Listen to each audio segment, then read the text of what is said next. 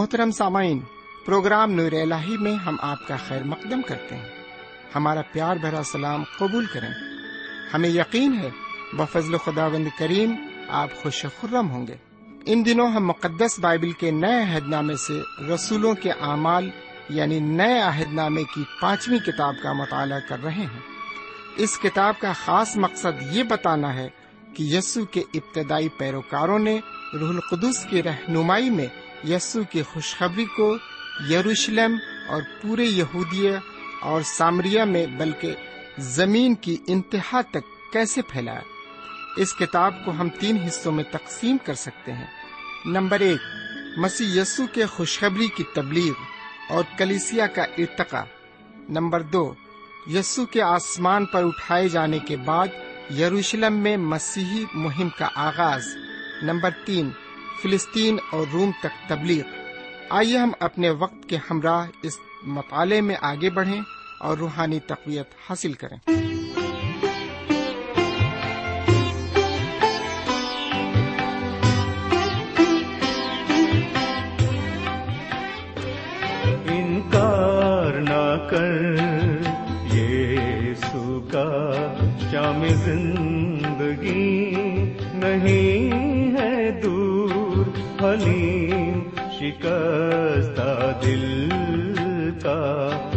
نذرانہ ہے، اسے منظور انکار نہ کر۔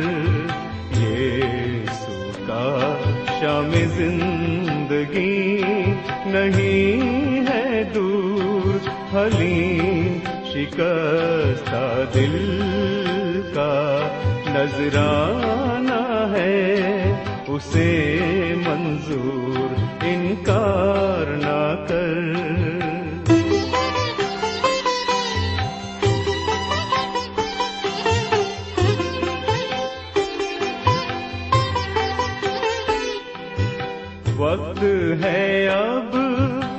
گزرتا جاتا، موقع ہاتھ سے نکلتا جاتا۔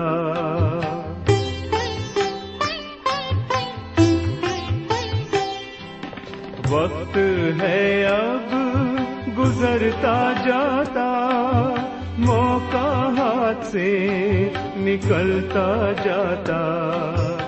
کلام خدا کا یہ بتاتا، توبہ کی روح ہے، اسے منظور انکار نہ کر۔ یہ سکا شام زندگی نہیں ہے دور۔ حلیم شکستہ دل کا نذرانہ اسے منظور انکار نہ کر۔ ایک بار پھر خدا کے کلام کو لے کر آپ کے درمیان حاضر ہوں۔ سلام قبول فرمائیے۔ سامن ایک بار پھر ہم خدا و تعالی کی خدمت میں حاضر ہیں۔ اور ہماری دلی خواہش یہ ہے کہ آج پھر ہم اس کے کلام کو بڑی سنجیدگی کے ساتھ سنیں۔ تو آئیے ایک بار پھر ہم اس کے کلام کی طرف متوجہ ہوتے ہیں، لیکن ایک چھوٹی سی دعا کے بعد دعا مانگے ہمارے پاک پروردگار رب العالمین، ہم شکر گزار ہیں کہ تو نے ہمیں زندگی بخشی ہے، ہمیں سلامتی سے رکھا ہے، اور ہماری ایک ایک ضرورت کو اپنے وسیع خزانے سے پورا کیا ہے۔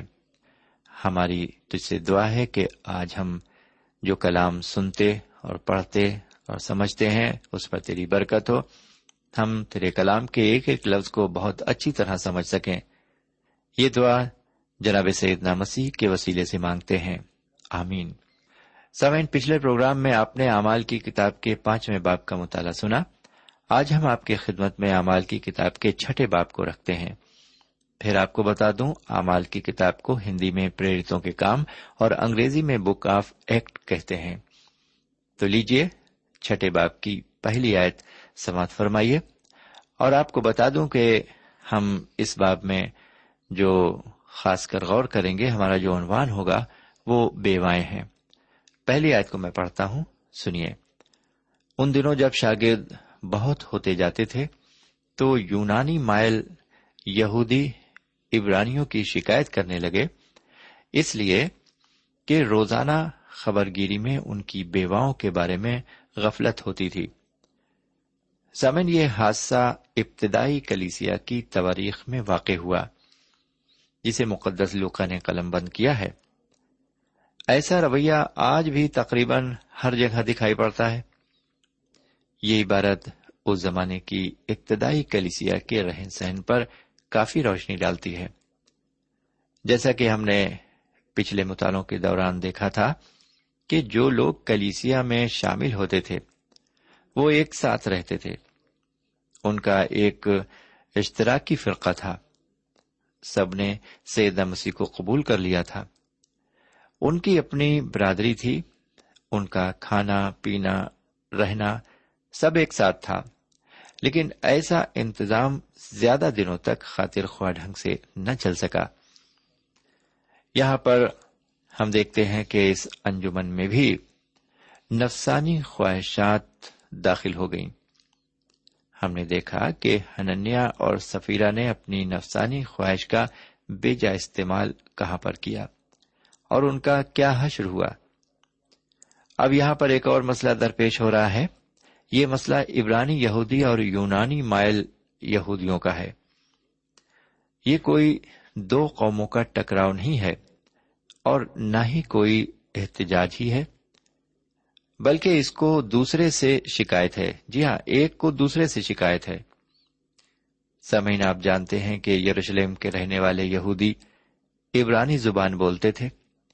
لیکن جن یہودیوں نے غیر ممالک میں پرورش پائی تھی، ان کی بولی الگ تھی۔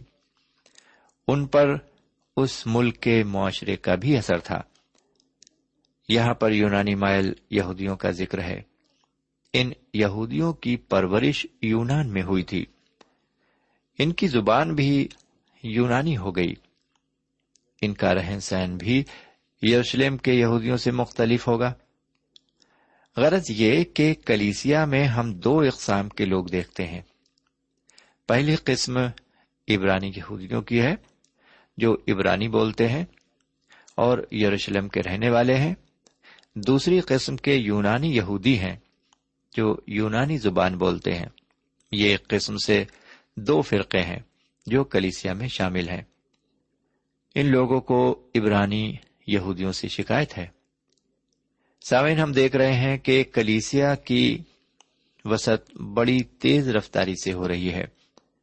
اس لیے ان سب کی دیکھ بھال میں کچھ نہ کچھ بد نظمی تو ضرور ہوگی۔ لیکن یہاں صرف یونانی مائل یہودیوں کے کیمپ میں بڑبڑاہٹ ہے۔ انہیں یہ شکایت ہے کہ ان کی بیواؤں کے ساتھ نا انصافی اور دوہرا رویہ اختیار کیا گیا ہے۔ یہاں پر نسلی امتیاز کیا جا رہا ہے، جس کی شکایت انہوں نے رسولوں سے کی۔ یہ نسلی امتیاز ایک چھوت کی بیماری کی طرح پیدا ہوا اور پھیلتے پھیلتے ساری دنیا کے کونے کونے میں جا پہنچا۔ آج کے زمانے میں روزانہ اخبار اس بیماری سے بھرے رہتے ہیں۔ یہ نسلی امتیاز ایڈس کی بیماری سے زیادہ مہلک ثابت ہو رہا ہے۔ سامن یونانی مائل یہودیوں کی واجب شکایت کو سن کر بارہ رسولوں نے شاگردوں کی جماعت کو بلایا، جن میں نو مرید بھی شامل تھے۔ جیسا کہ ہم دوسری آیت میں مرقوم دیکھتے ہیں۔ میں اس عبارت کو پڑھتا ہوں، غور فرمائے اور ان بارہ نے شاگردوں کی جماعت کو اپنے پاس بلا کر کہا، مناسب نہیں۔ کہ ہم خدا کے کلام کو چھوڑ کر کھانے پینے کا انتظام کریں۔ اس عبارت میں ہم رسولوں کے جواب کو دیکھتے ہیں۔ وہ شاگردوں کی جماعت کو بلا کر ان سے کہتے ہیں کہ یہ ممکن نہیں کہ وہ خدا کے کلام کی تعمیل کو بند کر دیں۔ خدا کی تعلیم کو دوسروں تک پہنچانا لازمی اور ضروری تھا۔ اگر وہ تعلیم دینا چھوڑ دیتے ہیں اور کھانے پینے کا بندوبست کرتے ہیں، تو ان کا یہ کام خدا کے احکام کو نہ ماننا ہوگا۔ ان کے لیے ایسا کرنا ناممکن تھا۔ انہیں لازم تھا کہ وہ دعا میں مشغول رہتے اور خدا کے کلام کی تعلیم دیتے رہتے۔ سمین یہ ضروری ہے کہ کلیسیا میں اس بات پر اہمیت دی جائے کہ خادموں کے پاس وقت ہو کہ وہ تعلیم دیں۔ اور دعا میں مشغول رہیں۔ بدقسمتی کی بات یہ ہے کہ ہر عبادت گاہ یہ چاہتی ہے کہ اس کے پاس ایک امام ہو جو بندوبست بھی کرے۔ اس عبادت گاہ کے فلاح و بہبود کے منصوبے بنائے۔ بہرکیف اب چھٹے باپ کی تیسری اور چوتھی آیت کو سنیے۔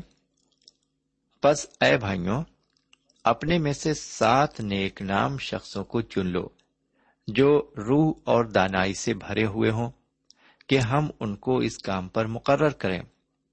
لیکن ہم تو دعا میں اور کلام کی خدمت میں مشغول رہیں گے۔ سمین آپ نے سنا کہ رسولوں نے کیا جواب دیا۔ انہوں نے سات آدمیوں کو چننے کا حکم دیا۔ کیونکہ وہاں پر ایک مسئلہ اٹھ کھڑا ہوا تھا۔ انہوں نے انتظام کو خود اپنے اوپر لینا اس لیے مناسب نہیں سمجھا کیونکہ ان کے روحانی کاموں میں خلل پڑتا۔ وہ اپنے کو دعا اور کلام کی تعلیم کے لیے الگ رکھنا چاہتے تھے۔ اب ہم ان کی قابلیت پر غور کریں جو اس چناؤ کے لیے ضروری تھی ایسے کاموں کو کرنے کے لیے میرے بھائی، قابلیت اور صلاحیت کا بھی ہونا ضروری ہے۔ لیکن آج کے دور میں ان باتوں کو اکثر نظر انداز کر دیا جاتا ہے۔ اکثر ایسا سننے میں آیا کرتا ہے کہ میں روحانی کاموں میں حصہ لینا نہیں چاہتا اور عبادت خانے کا بزرگ ہونا نہیں چاہتا۔ سمعین میں سمجھتا ہوں کہ جو لوگ کمیٹیوں کے شرکا ہوں، ان کی روحانی حالت بہت مضبوط ہونی چاہیے، کیونکہ انتظام کرنے کے لیے روحانی قوت اور رہنمائی کی ضرورت پڑتی ہے۔ عبادت خانوں میں ایسے لوگ انتظام کے لیے تقرر کیے جائیں جو نیک کام میں اور روح اور دانش مندی اور دانائی سے بھرے ہوں۔ یہاں پر اس بات کا خیال رکھا گیا، جو لوگ چنے گئے، وہ روح سے معمور تھے۔ اگر ہم افسیوں کے خط کے پانچویں باپ کی اٹھارہویں آیت کو سنیں، تو وہاں پر ہمیں یہ ہدایت ملتی ہے، شراب میں متوالے نہ بنو، کیونکہ اس سے بدچلنی واقع ہوتی ہے۔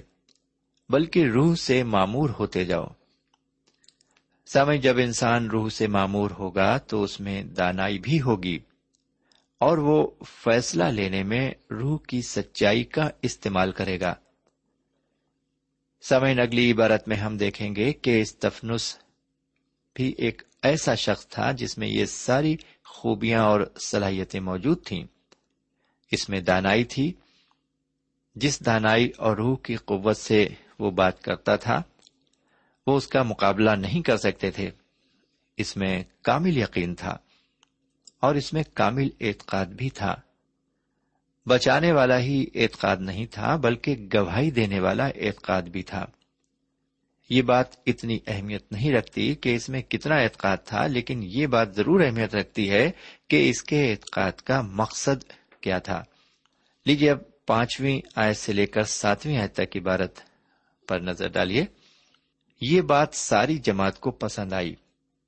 بس انہوں نے استفنس نام ایک شخص کو جو ایمان اور رح القدس سے بھرا ہوا تھا اور فلپس اور پرخرس اور نکانور اور تیمون اور برنباس کو اور نکلاؤس کو جو نومرید یہودی انتاکی تھا چن لیا اور انہیں رسولوں کے آگے کھڑا کیا۔ انہوں نے دعا کر کے ان پر ہاتھ رکھے اور خدا کا کلام پھیلتا رہا اور یروشلم میں شاگردوں کا شمار بہت ہی بڑھتا گیا اور کاہنوں کی بڑی گروہ اس دین کے فیور میں ہو گئی۔ سمین آپ نے ابتدائی کلیسیا کے کام پر بھی غور کیا جو وہ انجام دے رہی تھی۔ اس ادارے پر اور ان رسولوں پر کلام کے پھیلانے کی ذمہ داری تھی۔ اس کو انجام دینے کے لیے روحانی قوت کی ضرورت تھی، جو صرف دعا کے ذریعے حاصل ہو سکتی تھی۔ اس لیے رسولوں نے عوام سے یہ فرمایا کہ ہم تو کلام کی خدمت اور دعا میں مشغول رہیں گے۔ میرے بھائی، اگر آپ خوشی اور شادمانی اور آسودگی کی زندگی بسر کر رہے ہیں، تب بھی آپ دعا میں ضرور سر نگو ہوں۔ اور اگر آپ ذہنی اور قلبی پریشانیوں اور مصیبتوں میں گرفتار ہیں، تو آپ دعا کے ذریعے خدا و تعالی کے پاس آئیں اور اس سے وہی جی ہاں ذہنی اور قلبی سکون کی درخواست کریں۔ آپ امید میں خوش رہیں، آپ کو نا امیدی کبھی نہیں ہوگی۔ ان رسولوں نے کہا، ہم تو دعا میں مشغول رہیں گے۔ سمجھ، جیسا کہ عبارت میں مندرج ہے اس بڑی جماعت میں سے سات آدمیوں کا چناؤ کر لیا گیا۔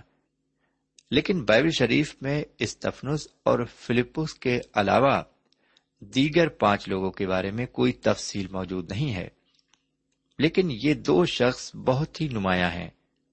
جب ان کا چناؤ قابلیت اور صلاحیت کے مطابق ہو گیا تو رسولوں نے دعا کی اور ان کے سر پر ہاتھ رکھا، جیسا کہ چھٹی آیت میں لکھا ہوا ہے۔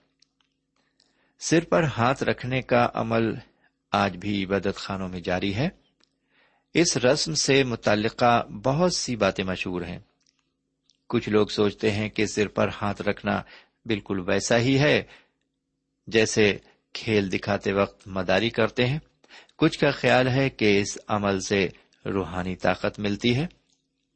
میرے بھائی، یہ ایک روایت ہے کہ جب کوئی شخص کسی دینی ادارے میں خدمت شروع کرتا ہے تو اس پر ہاتھ رکھ کر اسے خدمت کے لیے مخصوص کیا جاتا ہے۔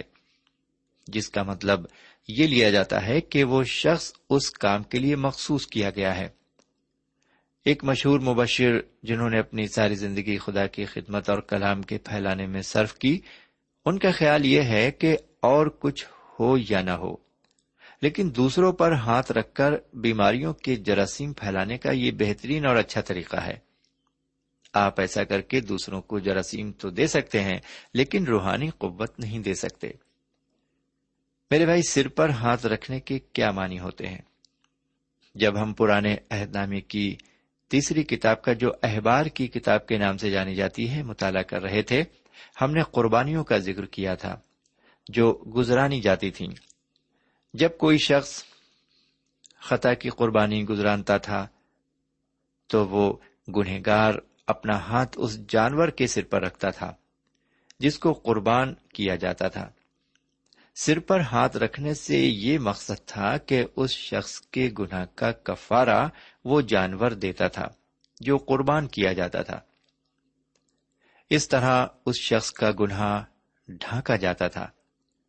یہاں پر جب ان رسولوں نے ساتوں کے سروں پر اپنے ہاتھ رکھے، تو اس کا مطلب یہ تھا کہ یہ لوگ یا یہ خادم ان کے ساتھ خدمت میں شریک کیے گئے۔ اور انہیں بھی ہم خادم ہونے کا مرتبہ دیتے ہیں۔ وہ خدمت میں برابر کے شریک ہو گئے۔ اب یہ ساتوں شخص ایمانداروں کی مشترکہ جماعت کے نمائندے تھے۔ اور انتظام میں برابر کے شریک اور ذمہ دار تھے۔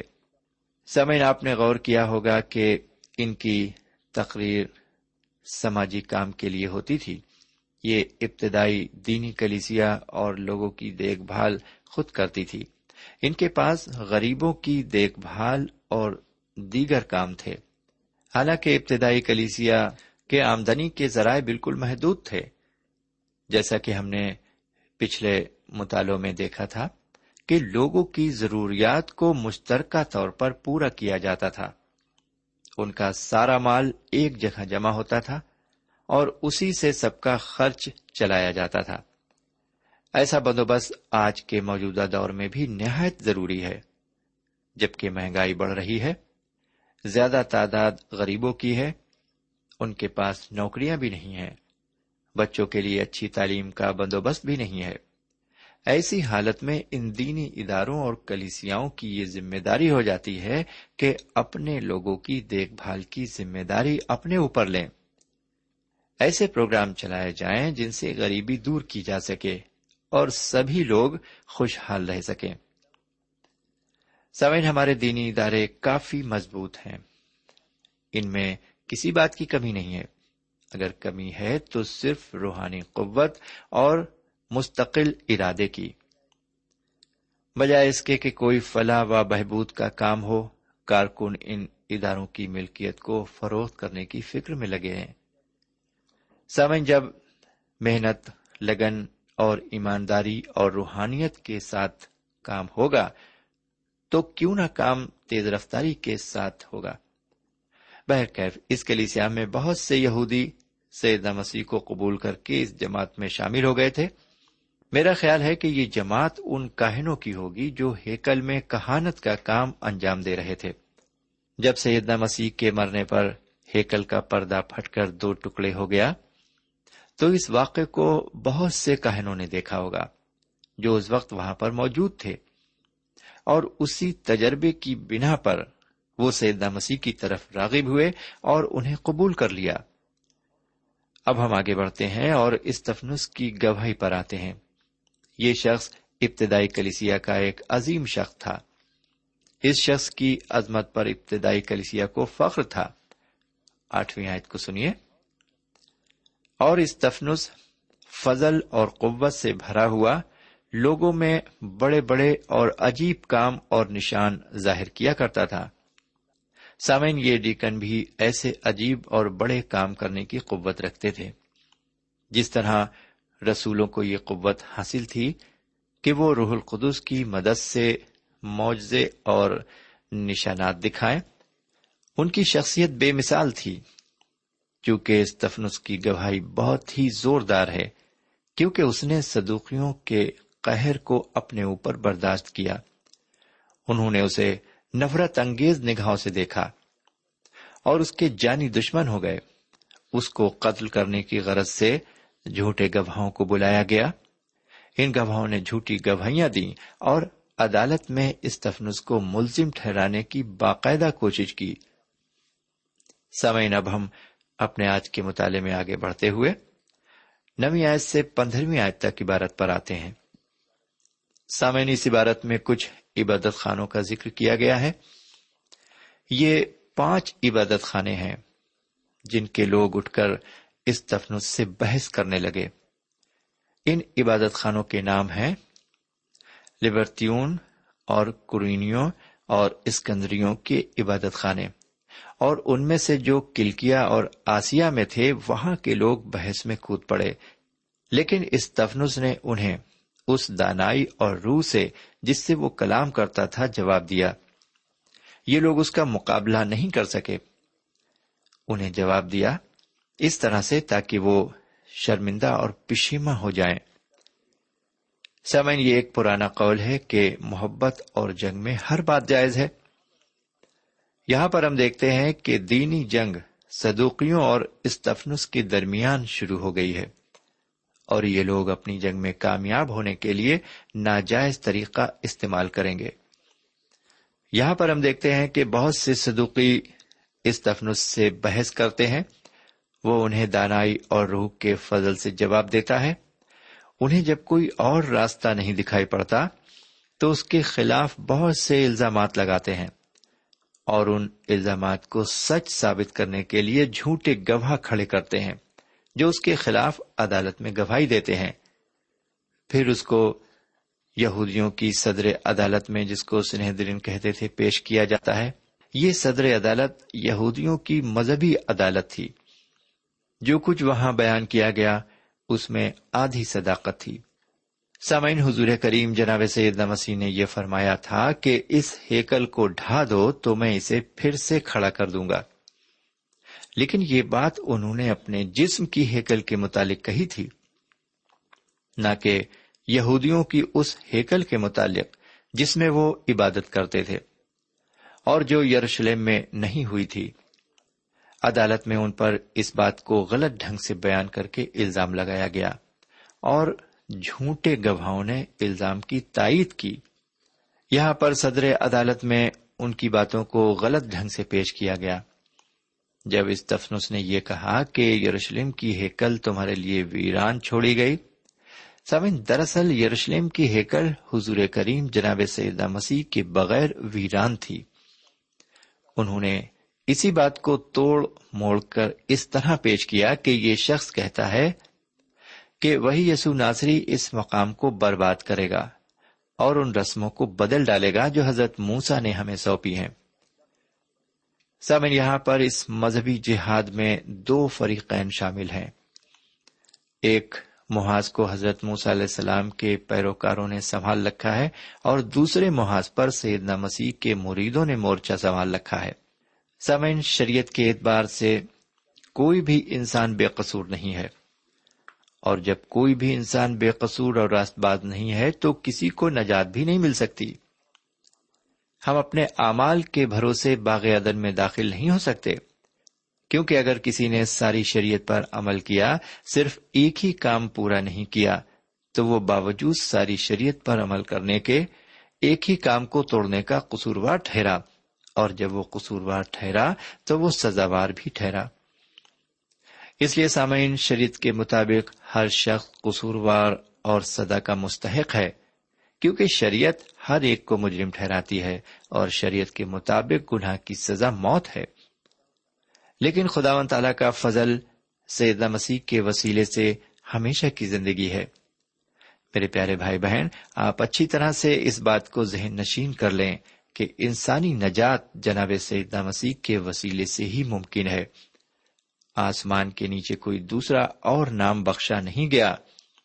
سید مسیح کی آمد اس دنیا میں اسی لیے ہوئی کہ گناہ سے دبی ہوئی انسانیت ان پر ایمان لا کر کثرت سے نجات پائے۔ ان کی دوسری آمد پر دنیا کی عدالت ہوگی۔ سامن حضرت علیہ السلام کے دنوں میں بھی لوگوں کی نجات خدا کے فضل پر منحصر تھی۔ اور وہ آج بھی ہے۔ اس لیے انہوں نے اس تفنس کے خلاف جو بھی الزام لگایا، اس میں صرف آدھی صداقت تھی۔ سامن جب انہوں نے اس تفنس کے چہرے پر نظر ڈالی تو اس کا چہرہ ایک عجیب نور سے منور تھا۔ اس وقت یہ شخص ایک فرشتے کی مانند تھا۔ اس طرح کا نور کسی کے چہرے پر کبھی ظاہر نہیں ہوا۔ آگے کا واقعہ اب اگلے پروگرام میں پیش کریں گے۔ آج کے لیے ہمیں یہیں پر اجازت دیجیے خدا حافظ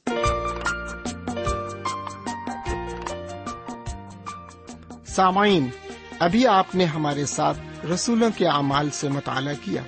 ہمیں امید کامل ہے کہ آج کی شام خدا کے کلام سے آپ کو روحانی برکتیں ملی ہوں گی۔ ہماری خواہش ہے کہ آپ نے اس مطالعے سے جو برکتیں حاصل کی ہیں، ہمیں ضرور لکھیں۔ ہم آپ کے مشکور ہوں گے۔ خدا حافظ ہمارا پتہ ہے پروگرام نور ال post box number one five seven five Sialkot Pakistan. پتا ایک بار پھر سن لیں۔ پروگرام نور ال پوسٹ باکس نمبر ایک پانچ سات پانچ سیال کوٹ پاکستان۔ اب آپ ہم سے ٹیلی فون اور ای میل سے بھی رابطہ قائم کر سکتے ہیں۔ ہمارا ٹیلی فون نمبر ہے nine two three four four six four zero four five seven eight نو دو تین چار چار چھ، چار صفر چار، پانچ سات آٹھ۔